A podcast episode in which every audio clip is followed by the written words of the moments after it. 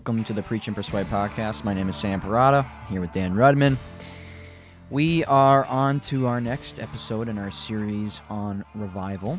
So we started with kind of a, obviously we started with just talking about the Asbury revival kind of as a springboard launching point, but we're moving away from that. And then we talked about definitions, different definitions that theologians and scholars on revival and church historians have kind of developed over the years of, okay, what really is revival?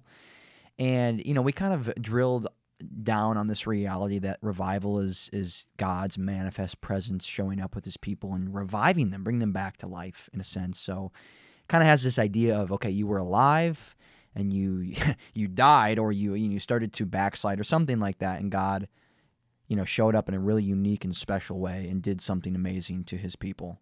And out of that, we tend to th- see like an overflow of conversion with people. Maybe people in the community that s- thought they were Christians really weren't, and they're converted.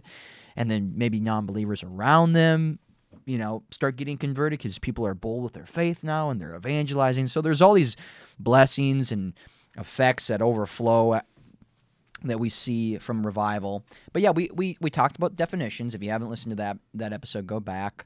We we kind of went through the Old Testament a little bit and gave a couple of, of examples from the Old Testament of where we see a type of revival thing going on with with with Israel, who at that point, or you know, they were God's people, and in the New Covenant community now, it's it's the church.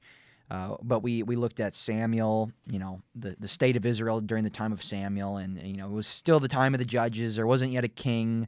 Uh, we're close to it, but yeah, it was just a bad period. And, and, and through Samuel and, and some his praying and his work, you know, God brought this revival. And then we looked at Josiah, which is a really good example of, you know, Israel there is just totally wicked and far from God, transgressing the law. They don't even really know about the law. And then some people as they're working in the temple discover and uncover. They find the the law. It's been hidden and, and lost for so many years. And and then it's read to Josiah the king and he just you know is just blown away. Like what on earth? What have we been doing? We are under God's wrath. And so what we see from that again it has to do with the word of God a reclamation of the truths of God his promises his law and then there's this real effect of repentance and of a changed life. So for Josiah, it meant that, hey, we got to get rid of these idols. We got to get rid of these altars. We got to get rid of all this stuff that was consecrated and, and, you know, to these idols and these false gods and just, you know, whatever. We got to clean house. So there's, there's this real effect. When a revival takes place, there's this real effect. And, and there's this real changed life and, and, and piety and holiness and holy living. And, and that just tends to be the overflow of it and it has to do with again prayer and the word. So now we're into the point where we're talking historically. Okay, what what are some examples historically of revival in the church? Again, we're thinking about the church age now. We're out of we're out of the scriptures. We're out of the first century. You know, we're looking into the church age, the last couple thousand years, and we're like, okay, where do we see, where do we actually see an historical example of God reviving His people, of God doing some you know, unique, special work and, and just these really unique things that we don't see every day and we don't necessarily see every even century, but there are periods in church history where you go, okay, that was unique. Something's going on there. God is showing up in a very unique way. And we have these examples, these historical examples. And likely, maybe the, the hallmark, best kind of premier examples of of kind of revival things going on in the world with God's people is what we we would call them the first great awakening and the second great awakening.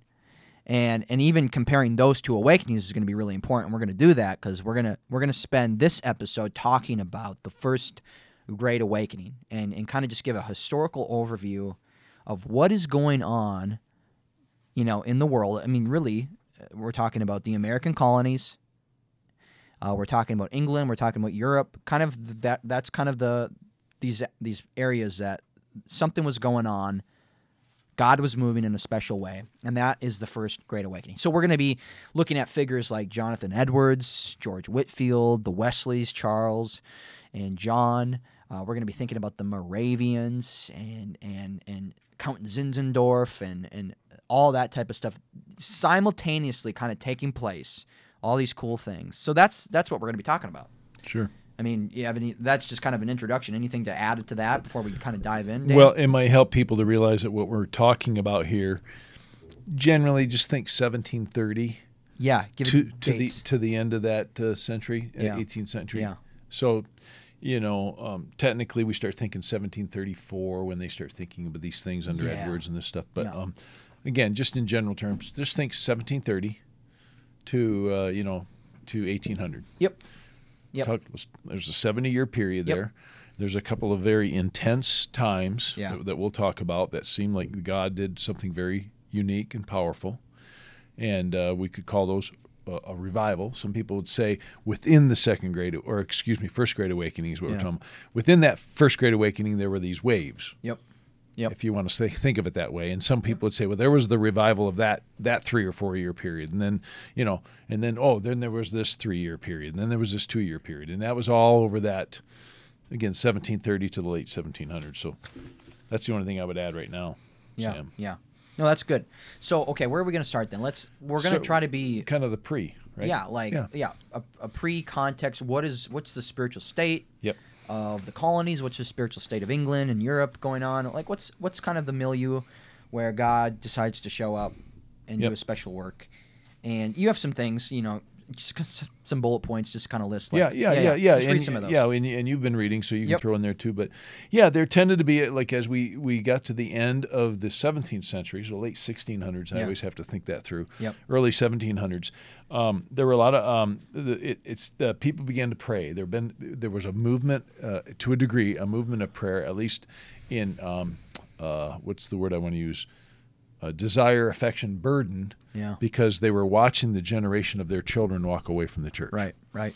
And so parents were, you know, there was a lot of prayer going on. Um, at this point, we're not talking about what it looks like revival and awakening. We're saying there's this desperation, like we need God. Yeah. We're in trouble. Yeah. Our kids are walking away from the faith, and that was happening all over. Um, there was a sense, in yeah, in my bullet points, a dead orthodoxy. So there would be, you know, in, especially in the colonies or even in England, there was these, um, uh, yeah, dead orthodoxy. You could have doctrine, you could pass the test, as Yeah. I always say, but there wasn't anything alive there. Yeah. You know, I always think of John five thirty nine when Jesus said to the Pharisees, "You diligently, study the Scriptures because by them you think you possess eternal life, but Scriptures point to me and refuse to come to me to have life." Yeah. Yeah. It's kind of like so people know knowledge, if you will, but it's not real. It's not experiential. Yep. So there's a coldness. There's an indifference. Um, one of the authors would have called it that what we think of in Scriptures that form of godliness, but denying its power Ah. Yeah. you know that kind of idea children walking away um, i'm looking here at other other notes yeah that's that's generally i mean you had, didn't you have some other thoughts Well, were, yeah, were I- people actually uh, financially in some ways in, in a good place there was- prospering. Yeah, they were prospering, right? yeah, Yeah, yeah, absolutely. I yeah. mean, you got this. You, I mean, think of the American colonies during that time. Like this new land, super fertile, all this industry going on, this. Development, urbanization, building cities. Right. Think of New York City, Boston, these, uh, you know, Okay. Philadelphia. You think about that. Just the, all that's going on at that time. Mm-hmm. Um, yep and and yeah, there was this level of kind of material prosperity going on, and we know we experience that today. We realize like, hey, when in America, when when you kind of when the things of the world like you, they're just so available to you, you tend to like kind of drift away from the spiritual reality. So that's going on. I have a good quote though I want to read. yeah Uh, this is uh, from a book called "The Rise of Evangelicalism," and and the author is Mark Nolan. He really says that that when we think about evangelicalism, you know, we're thinking about sometimes it, it seems to be synonymous with Protestantism, but it kind of has this this nuance of okay, evangelical evangelism. These are people that, that preach the gospel. Yeah. They're they they have this view of conversion, like people are converted from death to life. Uh, you know this this kind of holy living, repentant life right those types of things kind of run in the in the world of evangelicalism. Obviously, not Catholic, so yeah, Protestant. yeah and you could say uh, with the proper term right now the proper way of thinking an, an experiential Yep, experiential. experiential christianity yep, yep. and we're not making light of that. Right. We're saying no, no, no, No. Like like conversion really seems real, and Right, people are you have an experience People are actually changed, Yep. and people walk away from sin, and Yep.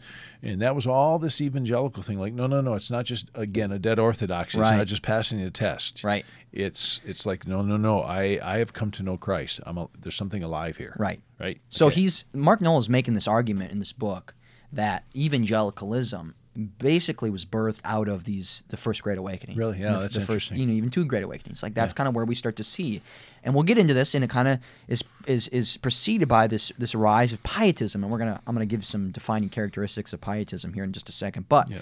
This is what he says. This is from his book. Uh, I'm going to quote him. He says, The spiritual health of the English speaking world on the eve of the evangelical revivals has always been a subject of controversy. Debates over where spiritual life was decaying, where it was ripe for renewal, or where it was ticking along smoothly have never stopped since the first organized revivals of the 1730s. Whence once self-conscious evangelical groups emerged, it was only to be expected that they would paint a dark picture of spiritual conditions before evangelical awakener, awakeners arrived on the scene. It came naturally to Jonathan Edwards, for instance, to describe the residents of Northampton, Massachusetts, before its remarkable revival of 1734 through 1735 as, quote, very insensible of the things of religion, end quote, and of experiencing, quote, a time of extraordinary, extraordinary dullness in religion, end quote.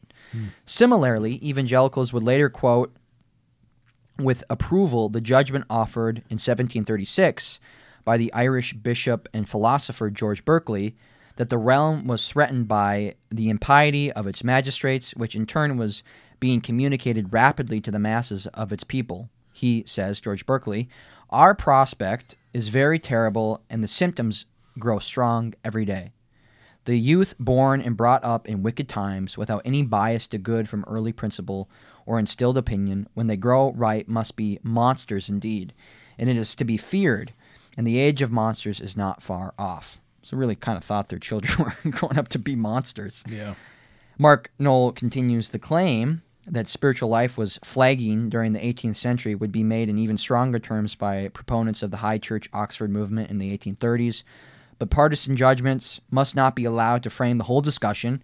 More impartial judges have concluded that the actual state of religion was not as decrepit as later evangelicals and Anglo Catholics perceived it. Still, even objective evaluators have recognized that confident religious life, persuasive persuasive preaching of the gospel and effective Christian pastoring were in relatively short supply during hmm. the first decades of the 18th century. Yep. There you go. So Yep. Early, early 1700s Yep, again. exactly. Yep. yep. So that that's I thought that was a great kind of capture of the content. that is, and that's what we're saying. Yep, Say exactly. dullness. You know, Edwards would, was preaching what he called the, you know, what you think of the Old Testament. Uh, it was Ezekiel, the dry bones. Yeah. You know, there's, there's no life there. Yeah, exactly. Yep. Okay, so that that's kind of a, a, context. That's kind of the, the state of the world, uh, the Western world, Europe, England, uh, Yep. in, in the colonies, American colonies. Yep. And what we would say then, and we would make an observation like, okay, yes, this is a condition that we would say is ripe or ready for revival. That needs some type of awakening or renewal. Now we're gonna we're gonna kind of step backwards just for a moment. We could say that maybe the first the first kind of revival type event or experience we might say was the Moravians with at Herrnhut with Count Zinzendorf in Germany, Yep. and that was 1727. Now preceding that though, we have to kind of give a, a background of what we would call the Pietistic movement, and Pietism was founded by Philip Jacob S- Spiner. Is that how you say? it? Yeah, I think, I think you actually do Spooner. Yeah. Okay, yeah. Philip Jacob Spiner. And he lived in the mid 1700s and you know, he he he came out of this uh, this context of the 30 years war in in Central Europe. And the 30 years war was just bloody bloody time in the in the early to mid uh, uh, 17th century, so 1600s. I think it was if I'm I don't have the dates off the top of my head. I think it's 1618 to 1638 though was the 30 years war. 30 years. And it was bloody. It was bad and it was fought between Protestant states and Catholic states. So by that time, you know, you're thinking post-Reformation. You're about 100 about 100 years, a century after, you know, Luther and and all that was going on there. And you know, you have now states in Europe that are you know, we're Protestants and you have others no, we're still Catholic. And they literally fought wars and killed each other and it was bad. So out of that again, kind of that that phrase of dead orthodoxy came this pietistic movement. And I want to just give you just a couple, a few characteristics of pietism, and just see how, how okay, this makes sense of why pietism can is kind of moving in the right direction as it pertains to the, the recipe or stacking up the logs as you've used the, the terminology before like okay let's how do we stack up the firewood Yeah. so we're kind of even allowing ourselves to even be you know visited by god in a unique way Yep. Yeah. so Yeah. l- listen to these these are i think yeah six six hallmarks or six elements or key, key characteristics of pietism And this, and specifically when we think of uh, Herrnhut, Count uh, zinzendorf uh, von, yeah, Yeah. Zinzendorf, um, is a pietistic Lutheranism. yeah yeah yeah yeah Technically, yeah right. exactly So this is pietism can be used in other ways. Yeah. but, but here it we're- started lutheran Yeah, we're starting with a Lutheranism, a pietistic Lutheranism. Yeah, like yeah. an- you could almost say a very alive and serious yeah Lutheranism. yeah Right. Yeah. So listen to these. Number one, characteristic number one, there must be a return to the scriptures. Hmm. For only in the Bible do we find the good news of the gospel and the rules for good works that pleases God. Hmm. Okay, so keep that in mind. Two, lay people must again take an active role in religious life. I'm quoting from Mark Noligan in his book. You should buy this book. Anybody who's listening, this is great. What's the title again? Uh, the Rise of Evangelicalism. okay, good. Mark Noll. Yep. Okay, so that's two. Lay people must take again take an active role in religious life. Yep. It's not just you know priests. It's not just your religious leaders. It's lay people. Think about like you know priesthood of all believers type thing. That was big in the Reformation, big with Luther. Key element of the Reformation and Protestantism. Three, Christians must move beyond mere acknowledgement of correct beliefs to lives of active godliness. Hmm. So here's a quote. Who's this quote from? Uh, this is from Spainer, I think. Um, S- Speener. if we can awaken a fervent love among our Christians, first toward one another and then toward all men, and put this love into practice, practically all that we desire will be accomplished. So that's three. Characteristic number four harsh religious controversies must be stopped and then replaced with, quote, a practice of heartfelt love toward all unbelievers and heretics. So maybe this idea, like, hey, let's not just kill all these heretics, but let's actually love them. And obviously, a part of that is sharing the truth with them and the gospel with them. Yep. Uh, five, the ministry must be reserved for men who are, quote, are themselves true Christians. Uh, yeah. That's so that's so important. Like think about that. Like the people who lead us, who lead our churches, they they have to be regenerated and actually uh, saved. And uh yeah, and not just uh place servers eager for power or prestige. Important. Number 6, finally, students training for ministry should be well versed in the practices of godliness and not merely trained to parrot theories of the spiritual life. Ooh, Isn't that interesting? Character, Yep.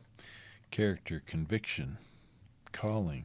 Yep. So that's pietism. That's like that's this pietistic movement that started to swell up, you know, late, uh, mid to late 17th century. So six, you know, we're in the 1600s now, Right. and and so that was Philip Jacob Spener. Yeah. He had a disciple named uh, August Frank, Yep. and Frank was was uh, he taught at this University of is it you pr- pronounce it Hale Yep. Hale. Hale I think it's H. H A L L E Yep. Yep.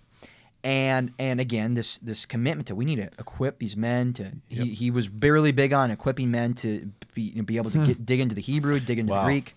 Incredible. And out of that came this guy named Count Ludwig von Zinzendorf, Yes. There you go. and this German guy. I mean, obviously that's a quite the German name. Ar- aristocracy. right? Yeah. Like he was a yeah, oh, wealthy yeah. guy. Yep, exactly, aristocrat, and and so Spener was one of his sponsors at his baptism, and so they were all connected. Now, that brings in what we would call the Moravians. So there's persecution going on, Yep. still Catholic persecution towards Protestants, and there's these group of of people from obviously Moravia and and uh, um, Bohemia. Bohemia. I thought so. yeah, Bohemia Yeah. and uh, they were there was this group 1722 members of the unity of the brethren they were part of the unity of the brethren from moravia and bohemia they needed a place of refuge from persecution Right. and zinzendorf took in these moravians at his estate and i'm not i'm going to botch this name but i think it's berth lostoff dorf berth what a good grief anyway that that name that that place and and then on Zinzen, Zinzendorf's property, I mean, he had this amazing estate. They actually built kind of this community, this compound in a sense, this place to live, and they called it Herrnhut. And Herrnhut, we would translate that as the Lord's Watch. That's Yeah. what they named it. Yeah, in the in the passage they they based kind of their vision on was um, Yeah. uh, Isaiah sixty two. Yeah, yeah. And so then jump forward five years, 1727. You have a couple of people. What that- year? What are we talking? We're now we're to 1727. Yep, right. That's that- Yep. Yep. So, Yep. you know, they've been there for five years, established this Herrnhut, the Lord's Watch. They have this vibrant community. uh, You know, again, these Moravians that have kind of adopted and embraced this pietistic Lutheranism. Yep. And and you have a couple of of of individuals that are converted, and and then they have their first ever like communion service. So you're you're at this communion service for these people who were converted, Yep. and then all of a sudden, it's what's called the Moravian Pentecost. Apparently, as the accounts say, the Spirit showed up in a unique and special way, and there was a type of revival Yep. going on. Yep. And and what that produced was this am- amazing uh, desire to reach the nations of the gospel. So out of that, that Moravian Pentecost at Herrnhut in 1727, then Zinzendorf helped organize and send out Moravian missionaries all around the world, Yeah. and they just win, and they impacted. They went all over the world. Yeah. Even the United States. Yep, Yeah. exactly. Yep. So that that was going on. That's 1727. Could I uh, Yep. talk about some of the firewood that was stacked up within the Perfect. Moravian community? Did let's you, do it. Did you have that? No, go go for it. Okay, so they were preaching as Yep. Lutherans, uh, preaching deeply on justification by faith. Yep. Um, uh, a great emphasis on prayer. Yep. Right. Uh, around the clock prayer meeting Yep. going on for a long time. In fact, some say it's still going on. Hmm. It's very interesting. Mm-hmm. Um, a real emphasis on uh, small groups, in not in our modern sense, but a lot of confession, a lot of prayer, a lot of uh, personal growth. Yep, Think yep. of pietism again. There's this personal, experiential growth. People are getting together. It isn't just once a week going to church, going home. It's it's engaged during the week Yeah. prayer, confession, and you already nailed the missionary thing. Uh, it was a unified movement of, uh, the, of uh, you could call Reformation theology. For sure. And I already touched that in that uh, uh, above justification by faith, but it was the whole reformational theological construct. You know, Yeah. the, the solas, Yep. and um, and so um, some would call that. That's why Herrnhut we're talking about it over in Germany, but as you already mentioned, Noel mentioned it. Some would call it the roots of the evangelical movement that we are riding in today. Yeah. Yeah. You know, very missional, very evangelistic, Yeah. very, very. Priesthood of all believers type of thing. Yep. Like, hey, Yep. every Christian has a part. So that was happening there, but they really did experience the sense of the presence of God coming there on those people. Yep. Absolutely. And you go, okay, was well, was it real? Well, I tell you what, the the products, the the what came from it seems pretty real. People went all over the world to spread the gospel. They had a fire in their bones to to go do something. Yeah. And you go, okay, that actually happened. Yeah. There's no denying that. Yeah, and you're again, you know, we don't have time on the podcast, but you could read history, and you know the descriptions of God's presence there amongst them. This, this heaviness of conviction of sin, and clarity of conviction of sin, and and clarity of preaching, Right. and clarity of you know this this prayer. Yeah. And again, those they, these were heavy things. These were you know doctrinal, heavy, reformational preaching. Yeah. Yeah. It wasn't shallow. It wasn't simple stuff. No. And um, and when when they sensed the God's presence there, um, often on the front end of that, it wasn't a joyful uh, jumping up down worship kind of thing. yeah. They were on their faces, feeling the weight of conviction of their sin. Yeah. Like God's presence was so heavy there, it was a, it was almost fearful. Yeah. For sure. Yeah. That's good. That's good. Okay.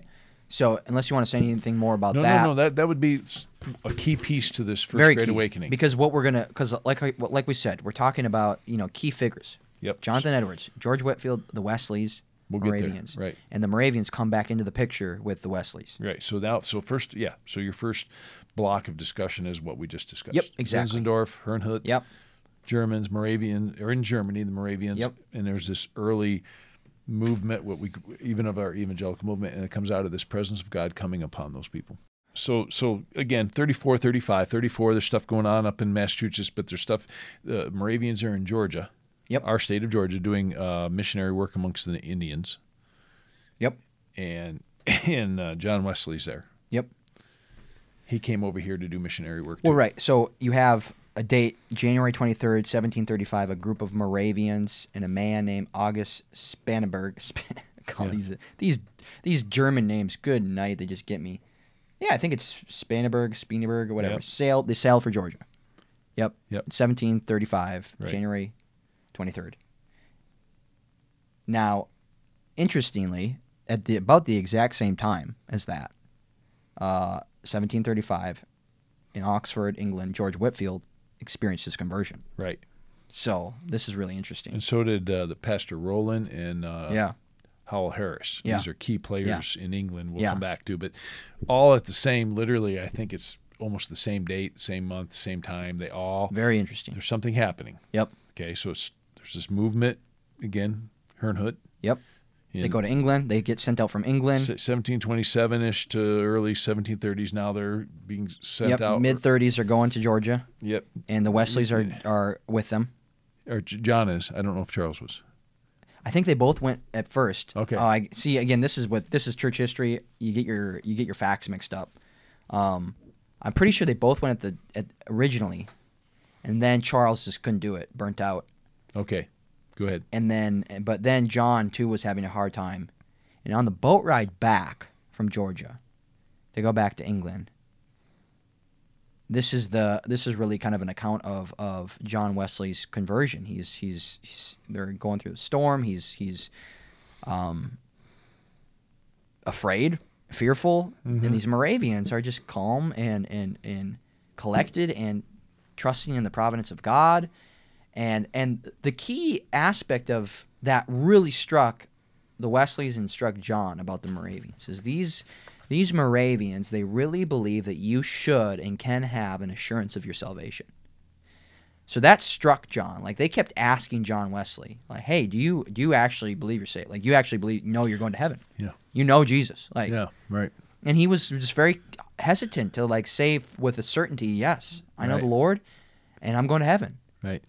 He was kind of like, well, I hope he saved me, or I hope I am, or Mm-hmm. kind of like that type of vague, like I don't really know. I know he's Lord, but I don't really. Right. So they were really were pressing him on that, and he saw that faith in on display when they were on the ship back to England Right. from Georgia, and they went through that storm. And it's like, okay, they really do believe they're going to heaven if they die. Right. And really, behind that was the doctrine of justification by faith alone. Yep, exactly. That's. I mean, we. Yep. You know, you're you're describing how it sounds, Yep. but like, no, this was the Moravians deeply believed what we said earlier. conversion. You're- Justification no. by faith. You're saved. You're saved. You're justified. Yeah, You're declared. You're going to heaven. You're declared righteous. and you can know this. It's a forensic reality. You're declared righteous by God. Yep. So they were pressing him on this, and it kind of got to the point to where, man, uh, have I actually kind of experienced, kind of back to that experiential aspect of it, like conversion, Right. And do I have that assurance from you know? And John Wesley kind of maybe seems to imply that he was saved on that ship ride back to England Yeah. Right. by observing these Moravians. So it's interesting, right? So he's already doing missions work. Yep. With his brother. Very discouraged. And you're right. Wasn't going well. You're right. Things aren't going well. But it may be very much that he was doing this out of a sense of duty, whatever the conviction of duty is. Right. And uh, but the fact was he might not truly have been regenerated Right. during that time. Right. Really. Truly. Truly. And Yep. so it's on the ship back that he has this encounter Yep. with the Moravians, which leads him to have an encounter with God, likely. And so he goes back, and at that time now, which basically what you have is you have you know the Wesleys and Whitefield. Do we want to jump over to Edwards now?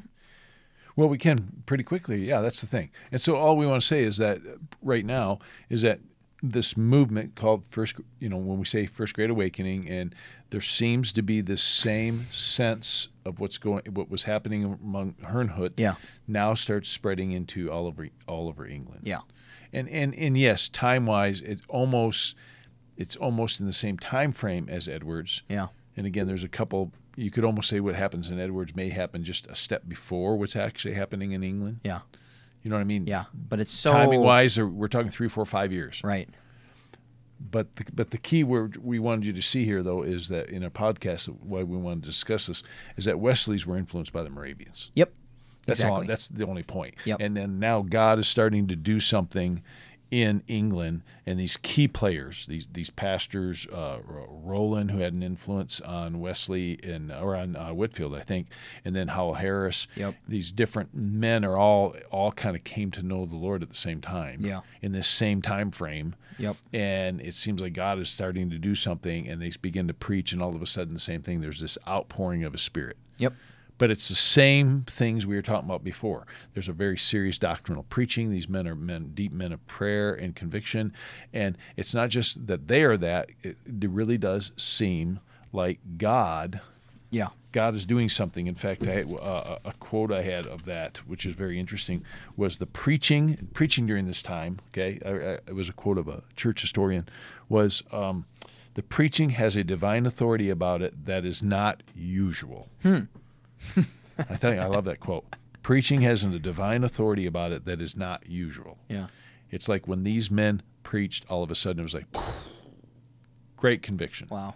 great conviction, great sense of holiness, great sense of even you know truly a human response in in, in weeping and people on their faces, not just cranking something up, but Yeah. like it really really was real. They sensed the presence of God and they couldn't do nothing but like cry out for His mercy. Mm-hmm. Yeah. And so, so anyway, the point of this is just, again, this would be another wave of this, what we think of First Great Awakening. It's the later 1730s, but it is the same relative time frame that's going on in England. Yeah. So now we can step back and Yeah. say Nor- Northampton, Northampton, 1934. Massachusetts. And the key player here is Jonathan Edwards. Edwards, and well, Gilbert Tennent was a Presbyterian down a little bit from there. In, Yeah. uh, I think Pens- uh, Philadelphia area. I think, but that's okay. But no, Yeah, go yeah. ahead. Go ahead Yeah, with. Edwards. Yep. So okay, you know, we g- we kind of gave this context of what's going on, just broadly speaking, in the colonies and in Europe, kind of this dullness and Yep. dead orthodoxy, and you know, kind of a return to. And keep in mind too, like this is the rise of the Enlightenment. This is the Enlightenment period. I mean, this is French philosophy. This is Rousseau. This yeah. is like. well, French Revolution is going on at the same time. Yeah, very intriguing. So you, I mean, think about that. And if as- you don't know about French Revolution, think of the height of humanism. yeah, You know, we don't need God. We've got this solved. Yep. And you got this French Revolution. and even think like a lot of historians even connect Marxist ide- ideology to the French Revolution. Well, there's a lot. Yeah. I mean, it's just so fascinating to study Right. this. We can't get into all that right now, but nonetheless, there's this real, even just shift in worldview, and and all of that going on in this time in the world. Very fascinating. Like Yep. one of the most. This is the rise of modernism. This is the rise of modern theology, modern thinking, materialism. You know, not not long after you're going to have Darwin, and and he's going to give. Okay, I, I don't need to go down that track, but again, all this is happening. So so there's this desperation and dan talked about that. This, there's this desperation with people. So the months preceding this revival that took place with edwards uh, and he's been pastoring i want to say about five years in this church. Took it over from his father-in-law in northampton massachusetts. And and Noll says that there's there's five th- kind of things going on in the months preceding this revival a cyclical return of puritan seriousness among the laity special interest by the town's youth in religion, untimely deaths of two well regarded young adults. So this is in this community now. This is very localized. Northampton, Yep, Northampton. Massachusetts. Unusual concern for religion in the nearby settlement of Pascommuck. I think I said that right. Pascommuck. Uh, and five earnest labors of Northampton's, again, 31 year old pastor Jonathan Edwards. So that was what was going on in the months preceding. Now, Edwards, he preached uh, against uh, special providences, which is this idea that God shows up once in a while to do a special miracle or work. You know, it kind of sounds like revival. But rather, Edwards preached that God is through all, in all, and that he is constantly and actively upholding the world. He is in the ordinary things of nature. So that was a big emphasis of Edwards' ministry and sermons at that time. Like, no, God is actively working right now. You kind of think of like these these or, or ordinary means of grace. Like that's how God works. Uh, he stressed that God could be known, but he was also concerned with uh, what he would consider to be a really dangerous theology, which is Arminianism. And you know, you know, if you've listened to this podcast in any detail, like I, I ha- also have a special concern for the theology of Arminianism. Uh, I don't think it's biblical, and it's it's not good. It, it puts this emphasis on the individual to do something in order to, you know, receive forgiveness of sins and conversion. Like you, you do something. You have the power to re- repent and believe. And Edwards is like, that's not right. Justification, conversion is a sovereign work of the Lord. And we call it in theological terms monergism. Mono, one. God is the only active agent in in somebody's justification. Yeah. It's entirely a work of him. Yep. So, what did Edwards do? Because he's so concerned about this Arminian theology in his community, he preaches a two part sermon series on justification by faith alone, which is a Reformation doctrine. This is this is Luther. This is Calvin. Right. This is this is Knox. This is these guys. Like this Right. is their, uh, I mean, uh, Zwingli. Like this is the heartbeat of Reformation theology Right. justification by faith alone, a forensic righteousness imputed to you by faith in Christ. And Christ is the one, the Spirit is the one that gives you this faith. So he preaches his two part sermon series on justification by faith alone. And then here's a quote from Edwards as he's describing what happened. All seem to be seized with a deep concern about this eternal salvation, about their eternal salvation. All the talk in all companies and upon occasions was upon the things of religion, and no other talk was anywhere relished. And scarcely a single person in the whole town was left unconcerned about the great things of the eternal world. Those that were most disposed to condemn vital and experimental religion, and those that had the greatest conceit of their own reason, the highest families in the town, and the oldest persons in the town, and many little children were affected remarkably. No one family that I know of, and scarcely a person, has been exempt. Hmm. So, Northampton, kind of surrounding area, I mean, it, as Edwards describes it, I mean, it hit everybody. Yeah. This was 1934 now. Yep, Yep. 1934. Yep. So, in response to that, what Edwards did then is he's his he's his pastor, and he, he's seen this take place in front of his eyes.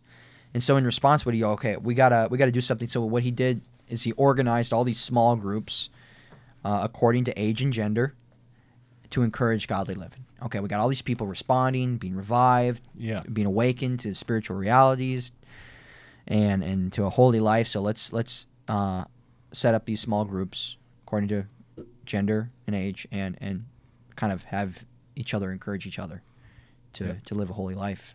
So that that was kind of that was a big spark. That was a revival that took place in Northampton in 1734. So this is I'm reading about the young people. yep. Um, this is a quote. In all the companies, this is of Edwards is writing this. Yeah. In all companies, on other days or whatever occasions, persons met together. So whenever they got together, Yep. Pretty wordy for old English, right? Yeah, yeah, yeah. Basically means whenever they got together, Christ was to be heard of and seen in the midst of them. Yeah. Our young people, when they met, were wont to spend the time in talking of the excellency and dying love of Jesus Christ, the glory of the way of salvation, the wonderful, free, and sovereign grace of God, His glorious work in the conversion of a soul, and the truth and certainty of the great things of the God's Word. Yeah. So even when the youth got together, I mean, they couldn't stop talking Yeah. about these great things of Christ. Yeah, this is what this is what Noll says. He says, "In the towns touched by the revival, unusual concern, concord prevailed. Young people gathered to talk about Christ. Scripture was Right. exalted. Preaching was attended with remarkable diligence, and people received vivid images of Jesus offering His blood for their sins." And in all, about 25 communities throughout western Massachusetts and central Connecticut experienced in some measure what Edwards witnessed personally in Northampton. Revival intensity, which began to decline in the spring of 1735, recalled earlier Puritan awakenings, but this stir was more widely spread, more intense, and more out of out of the control of the ministers. So Yeah. that was going. Twenty five communities kind of ex- around there experienced Connecticut, Massachusetts, experienced something like what Edwards experienced in his own church in his own community community Yeah. in Northampton. Yeah. So it was something was going on. yeah, yeah, yeah, yeah. I yeah. mean, wow. so so the same sort of things. There was this great uh, doctrinal preaching going on. Right. We can give you numerous examples of that. Uh, this this heavy doctrinal reformational preaching. Yep. Uh, then there was this great conviction of sin that was spreading. In fact, I have another quote here. This is by David Brainerd, Oh yeah, that's good. uh, who uh, uh, Mac Tomlinson recently wrote uh, Yeah. And we, we want to maybe try to have an interview with him about that. Yeah, Yeah. yeah, and so it's at uh, ref, uh, what uh, how do you pronounce refer uh, Reformation Heritage. Reformation Heritage. They've published a book, Yeah, and so yeah. it's available. But it talks about David Brainerd and his brother. What was his brother? John. John Brainerd, and this great work. But listen to this is what happened amongst the the uh, Susquehanna, Susquehanna Indians in North America that when David Brainerd was there Mm-hmm. during the same time period. I stood amazed at the influence which seized the audience almost universally and could compare it to nothing more aptly than the irresistible force of a mighty torrent or a swelling deluge that with its unsupportable weight and pressure bears down and sweeps before it whatever it is in its way. Hmm. Almost all the persons of all ages were bowed down with concern together. See great conviction. And scarce was one able to withstand the shock of this surprising operation. Old men and women who had been drunken wretches for many years, and some little children, not more than six or seven, appeared in distress for their souls, Ooh. as well as persons of middle age. And it was apparent these children, some of them at least, were not merely frightened with seeing general concern, but were made sensible of their danger, the badness of their hearts, and their misery without crisis. Some of them expressed it. The most stubborn hearts were now obliged to bow. Wow. So again, they're preaching these doctrinal messages, and uh, and I've heard other accounts where sometimes you know they would preach these in places and it didn't seem like there was an effect. Yeah. So it wasn't something. If I could use the word, I hate. To, I don't want to minimize Some it. formulaic. Yeah, there was formulaic or some magic to it, but they're preaching these doctrines, and then all of a sudden, like stacking firewood, Yeah. we keep saying it's a sovereign act of God that all of a sudden He attends that. He Yeah. He like sends down this fire on this firewood, and it becomes this deep, deep uh, conviction of sin. Right. Uh, right. and, and, and it's something you can't crank up. Right. Okay, so get this. This is a really interesting timeline now. Okay. So you have that that that's kind of sparked Edwards 1734. Now, 1734, 35, right? Yep. Now, May, I'm reading off my notes here. May 30th, 1735, Edwards writes a letter to Benjamin Colman, a minister of a congregational church in Boston, describing the revival. So he writes this letter May 30th. Before he sends it off to Colman, Edwards's uncle, Joseph Hawley, cut his throat and commits suicide. And his suicide actually quenched the revival enthusiasm in Northampton. So that's just so interesting. Like, okay, you have this spark of revival going on, 1734. By May 30th, 1735, Edwards writes this letter describing what's going on. He's going to send it to this guy Colman in Boston, and and then his uncle commits suicide, and that suicide starts to quench it, at least in that area. Um, now the the the letter eventually reached Colman in July of 1735, so a couple months later. Colman copied it as an addendum to a letter he was writing to a guy named John Guyse, an independent minister in London. Now, in London, Guyse uh, shared it with a guy that is a famous name, Isaac Watts.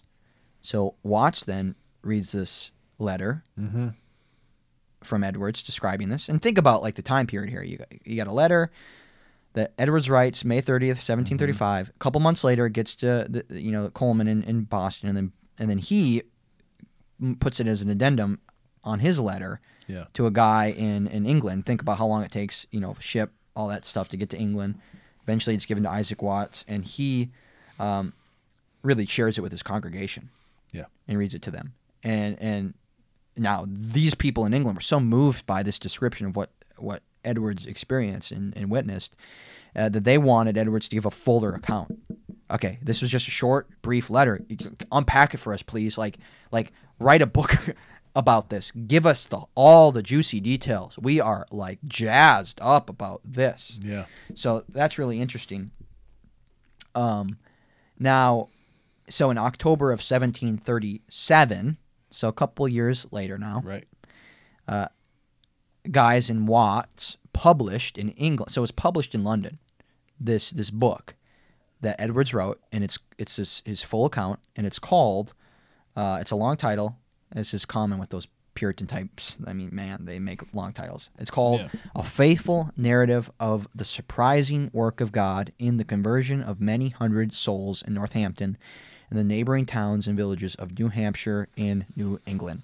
So now, what's really interesting about this book, which is this the fuller account of that revival in 1713, this is one of two works of Edwards that has never gone unpublished. It's been it's been continually published since that original date in 1737. And by the way, when he talks about this conversion of all these souls, um, the numbers look like within his congregation in about a six month period there were 300 salvations. Sure, sure. It looked legitimate. Yeah, yeah, yeah. Okay. It's amazing. Yeah. so that that that's amazing. Think about that. How how you know over the course of a couple years, you're getting these kind of exchanges back and forth through letters from England to to the mm-hmm. colonies in America, describing what's taking place. And there's some things going on in England and revivals going on there, and all this kind of seems to be interconnected, and it's really quite amazing and mm-hmm. unique and like whoa. Even then, you know, before the internet, like word was getting around. it took a little bit longer, but word was getting around, and people Yep. were encouraged and there was these overlapping experiences going on. So that's just really fascinating, I think. Yeah. Well, and this this would be the time frame then too, as we, we we were saying, however we did our podcast here, like we want I wanted to camp with the Moravians, but technically then it's later 1700s or excuse me, 1730s. I think it's actually 1738 eight-ish that uh, Wesley is back going back on that ship. Yeah. Okay, and John Wesley, and and this letter came over from Edwards, and there's these stirrings, and the revival begins to affect the UK, Yep.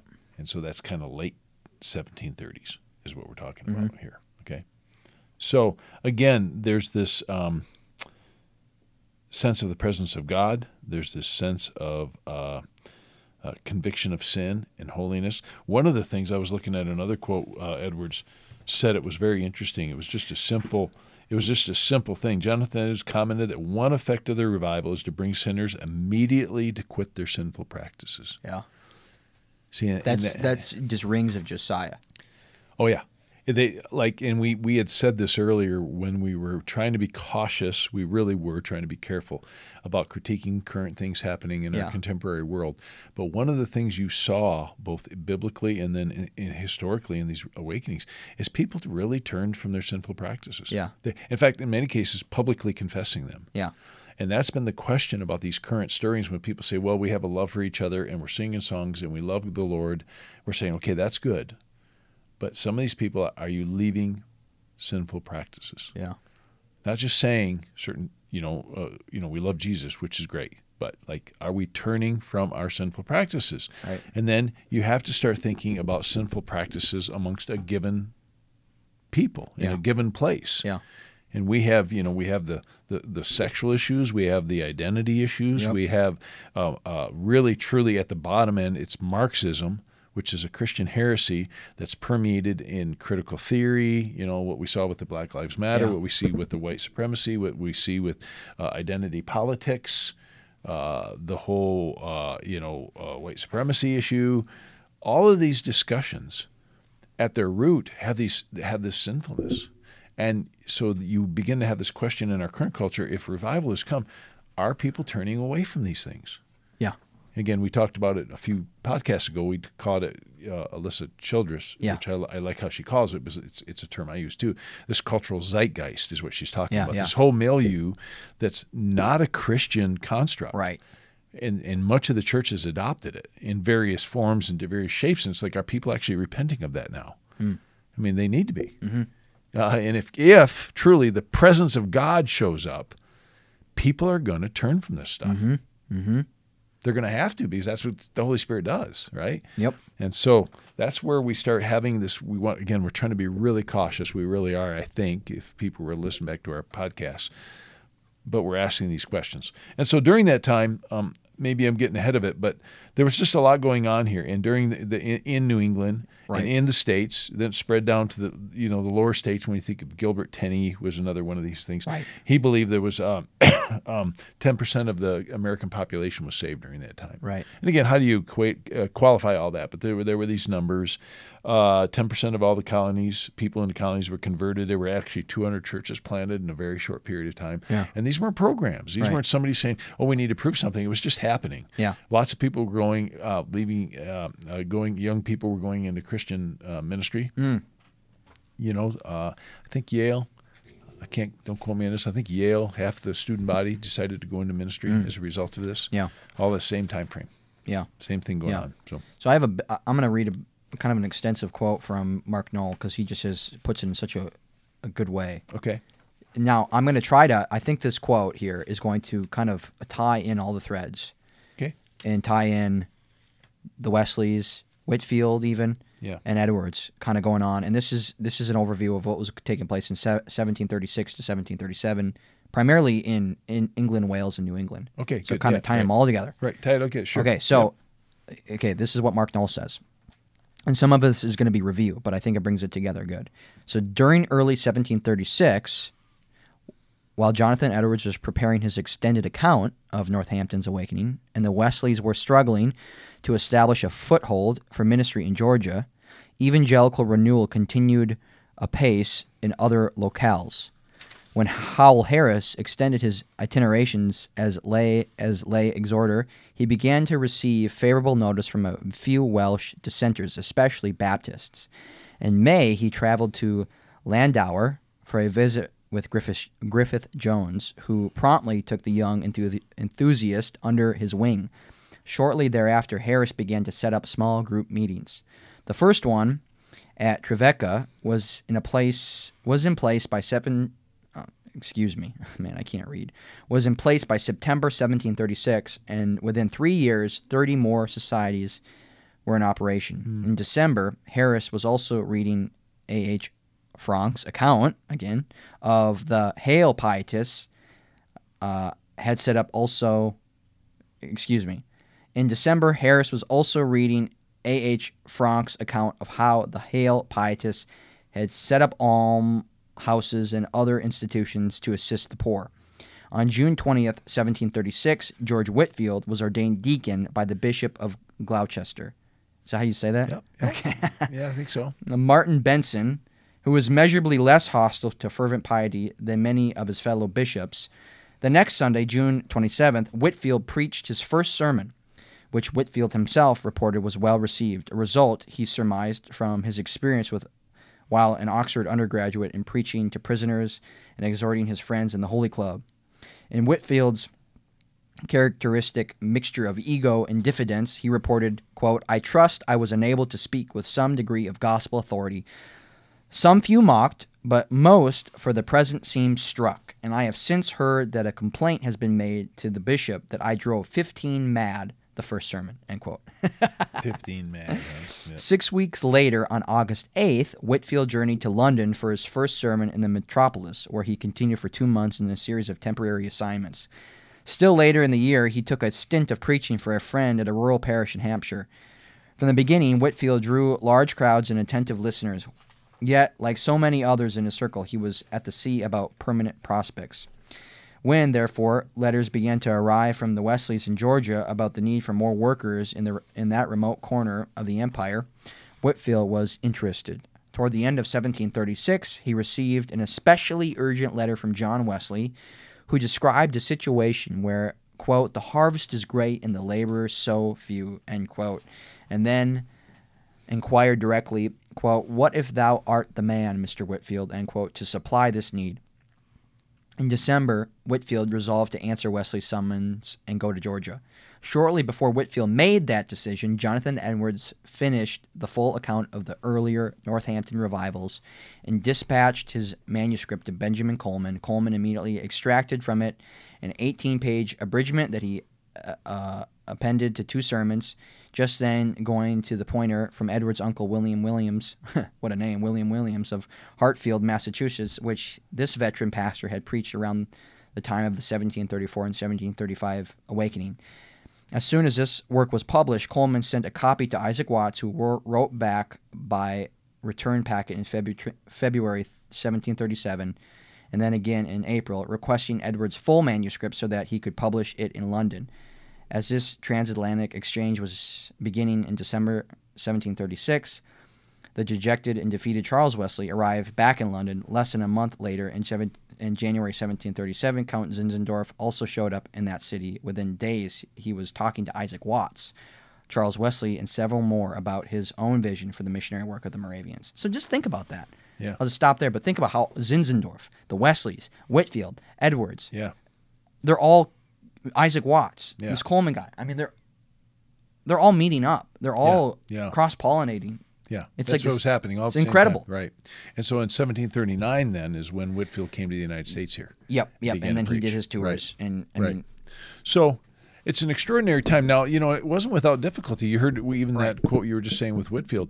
Uh, one of the things I found striking is that it wasn't like everybody liked what they were doing. No. It wasn't like everybody were glowing and going, wow, aren't these guys wonderful? I mean, Right. Whitefield people threw, you know, yeah, you know, Stuff at rotten, rotten tomatoes Yeah. at them, all Yeah. sorts of crazy stuff. These guys received a lot of uh, backlash, a Yep. lot of you, you could say persecution, difficulty. Uh, but God gave them a courageousness, and they saw a lot of things happen. It was amazing. The other thing that was really remarkable during that time, there was a, there was a division. Um, Whitefield, you know, as much as they were all cross pollinating, they're all friends. yep, And my understanding is at the end of their life was it uh, Whitefield preached at Wesley's funeral or vice versa. I don't remember. Right. Um, but uh, they disagreed theologically. Yeah. The Wesleyans went down an Arminian road. Yep. There in England. yep, And uh, Whitefield and Calvinist. course, And Edwards, Calvinist. Yep, or Calvinist, Reformed Calvinist. Yep. They, they, no, no, no, no, no, we're not going down that road. right, And so um, there was there was division in this right, some division and conflict like there is and and so God uses you know regular everyday people yep, who stick to the scriptures the authority of scriptures and stick to the preaching of the gospel uh, these major doctrines and and it seems like there's this wood that's stacked up. Yep. again that's the metaphor. I don't know. I picked it up in my life from somebody I'm sure. Uh, and uh, and it seems to me that's what we focus on. That's what we concentrate on. Mhm.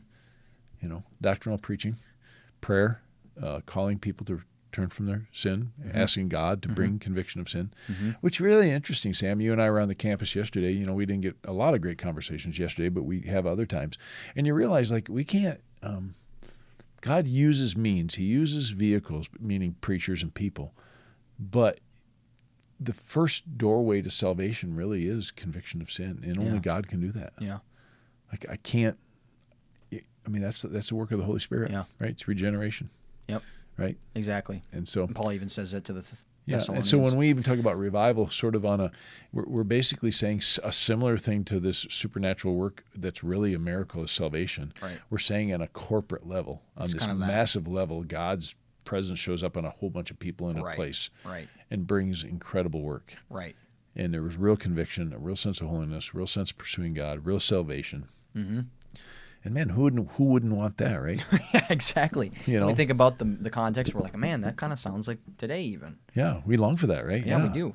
You know, we go and we see. You know, we we talk about it in uh, you know Lawrence, Kansas, where I live. You know, uh, the ministry there. Uh, we're still called to do ministry, but it's it. I tell people it's it's like plowing concrete. Yeah. You know, we've seen I've seen some cool c- conversion stories in my lifetime, or 25 years of working in Lawrence, Kansas, but it's not every day. Right. It's just not. Right. And, and you realize if God doesn't show up here, God doesn't do this. Yeah. So we just labor. I mean, you can't make it happen. You can't turn it in, uh, you know, my term, dog and pony show. Right. But we can sure keep preaching these key things and pressing and asking God and Yep. doing our part, right? Yep. Yeah. Well, I think we're about at an hour now. I thought that was a really good overview of First Great Awakening. Yeah, I think so. I mean, yeah, the real revivals taking place. Yep. Different places. Yep. It's kind of simultaneously. Yep. God was doing something. yeah, and so uh, rename that book again. I'm Right. telling you, if people want to read about this, there's a few different books. There's one, a good one by Brian Edwards. Yep. A And you revival. quoted from that. Yeah, just revival of people saturated Right. by God or with saturated by God. What's he say here? A people saturated with God, revival. Okay. That's by Brian Edwards. Good book. Yep. You- that's a really good overview. Yep. Lots of good good doctrine, lots of good stuff in there. And then the one you said again, Mark Knowles. Yeah, yeah. It's just uh, it's just uh, the rise of evangelicalism. So it's just a church, kind of a church history book, but he's giving the history of, of that first great awakening. Yep. And then ano- amazing. and then another one would be um, if you're interested on campuses, it's an easy read if you can find it. I don't know if they've reprinted it. Last I knew it wasn't, but I found a bunch of copies floating around out there. It's called When God Walked on Campus. Right. And it was Right. a review of evangelical awakenings on Yep. campuses. And I- Iain Murray has a famous book on revival. Uh, Martyn Lloyd-Jones has a book on revival. Yep. So those are just classics. Those good. And then, and we, you know, we failed to mention in uh, 1746. Then um, uh, Edwards did write kind of his classic work that's been around religious affections. religious affections, Yeah. which was a really theological Yeah. So this is a really interesting thing because Yep. okay, he's experienced all this. yeah. He So writes his so think 1734 to 1746, so a decade now. Yeah, yeah. So what he saw was post these revivals, you know, he sees all these people coming to the Lord, and he sees all this conversion even, Yeah. and then you know many people stuck with it. It was legitimate, but some didn't Yeah. And fell away. Two, three months, six months later, they're they're back living their old life. So he goes, okay, what what is the mark? What is the really like kind of Yep. if you're to boil it down? How do you like what? Yeah. How do you know who's converted or not? And he writes this big theological treatise on religious affections. If you boil it down, it's this it's this true like love affection for Christ. It is. It's this affection for him. You love him, you want him. Yeah. Yeah. People ask, you know, it's interesting. Our podcast isn't all about that today, but Yeah. I get asked, you know, you know, the if you want to say not just assurance salvation, but how you know if somebody's really saved. And I think, I think what you go to is you do go to it when, when Jesus says, "Love the Lord God with all your heart, soul, mind, strength." Yep. the second commandments like it Yep. uh, love your neighbor as yourself. as your as yourself, and you say, "What is that?" It's an affection. it's an affection. I, a person who's truly been born again is a person that finds within them a love Yeah. for God, Yeah. and therefore, truly, they grieve over their sin. Even That's that's a huge part of it. they, Like, they, feel they see their sin. They feel this like oh, sorrow, this disgust, this frustration of their like, of their own sin. I, and I wish I could be more holy. against you." Yes, that's real. it's real. And so, so it's a real, it's an affection. Oh, And yeah. I'm not afraid to talk about that. Yeah. You know, again in a day like we, you and I are big guys, believers in truth, right? Yep. But people, you know, you if you hope you listen to us long enough, of course we believe in doctrinal truth. I can't, you can't remove Right, that. right. But there truly is an existential, Right. if you want to use that word, an experiential part Yep. of a man or woman who meets God. Yeah. I mean, it, it's real. Yeah. Like you, you encounter that, Yeah. and uh, it's an affection. It changes who you are. Right. And you know, we give all sorts of Bible verses about that. We don't need to today. But when we're talking about true heaven sent revival, spiritual awakening, people encounter the presence of God and they walk away as different people. Right. And, And, and that's the thing we have to say about some of this latest fervor that's happened on some of the campuses in our country. We're just saying, in some ways, you can't evaluate it for a period of time. You watch what's happened with these people, what's, tr- what's truly happened with them. Yep. In the moment, there's you know there's questions, uh, and you know we've already talked about that, but you know, are they turning from their sin? Are they are they different people today? Are they pursuing holiness? Right. You know, and you could too another book. You can Edwards' book, The Faithful Narrative of What Happened. It's still in print. Yeah, Go buy it.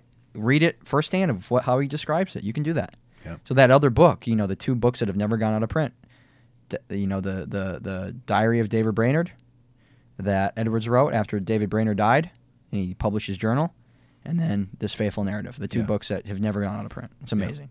Yep. Just just think just how that communicates. These are classics. there you go. Yep. So we'll end it there. Thanks again for listening to the Preach and Persuade podcast.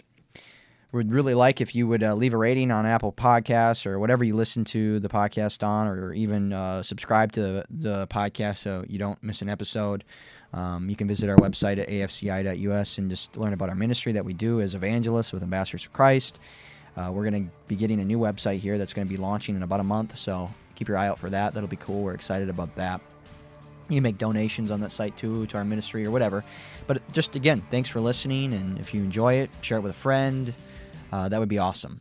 So tune in though to the next episode when we're going to talk about the second Great Awakening. And this is going to be interesting because we're going to start to do some comparison because there's something going on in the second Great Awakening that might be a little wonky. and and theologically, comparing the two is very very interesting. And even within the second Great Awakening, comparing two ministers that we're going to do, uh, Asahel Nettleton and My and- hero. Yep, and Finney. So tune into that one. That'll be that'll be a really interesting discussion. But Thanks again for listening. Have a good day. Bye.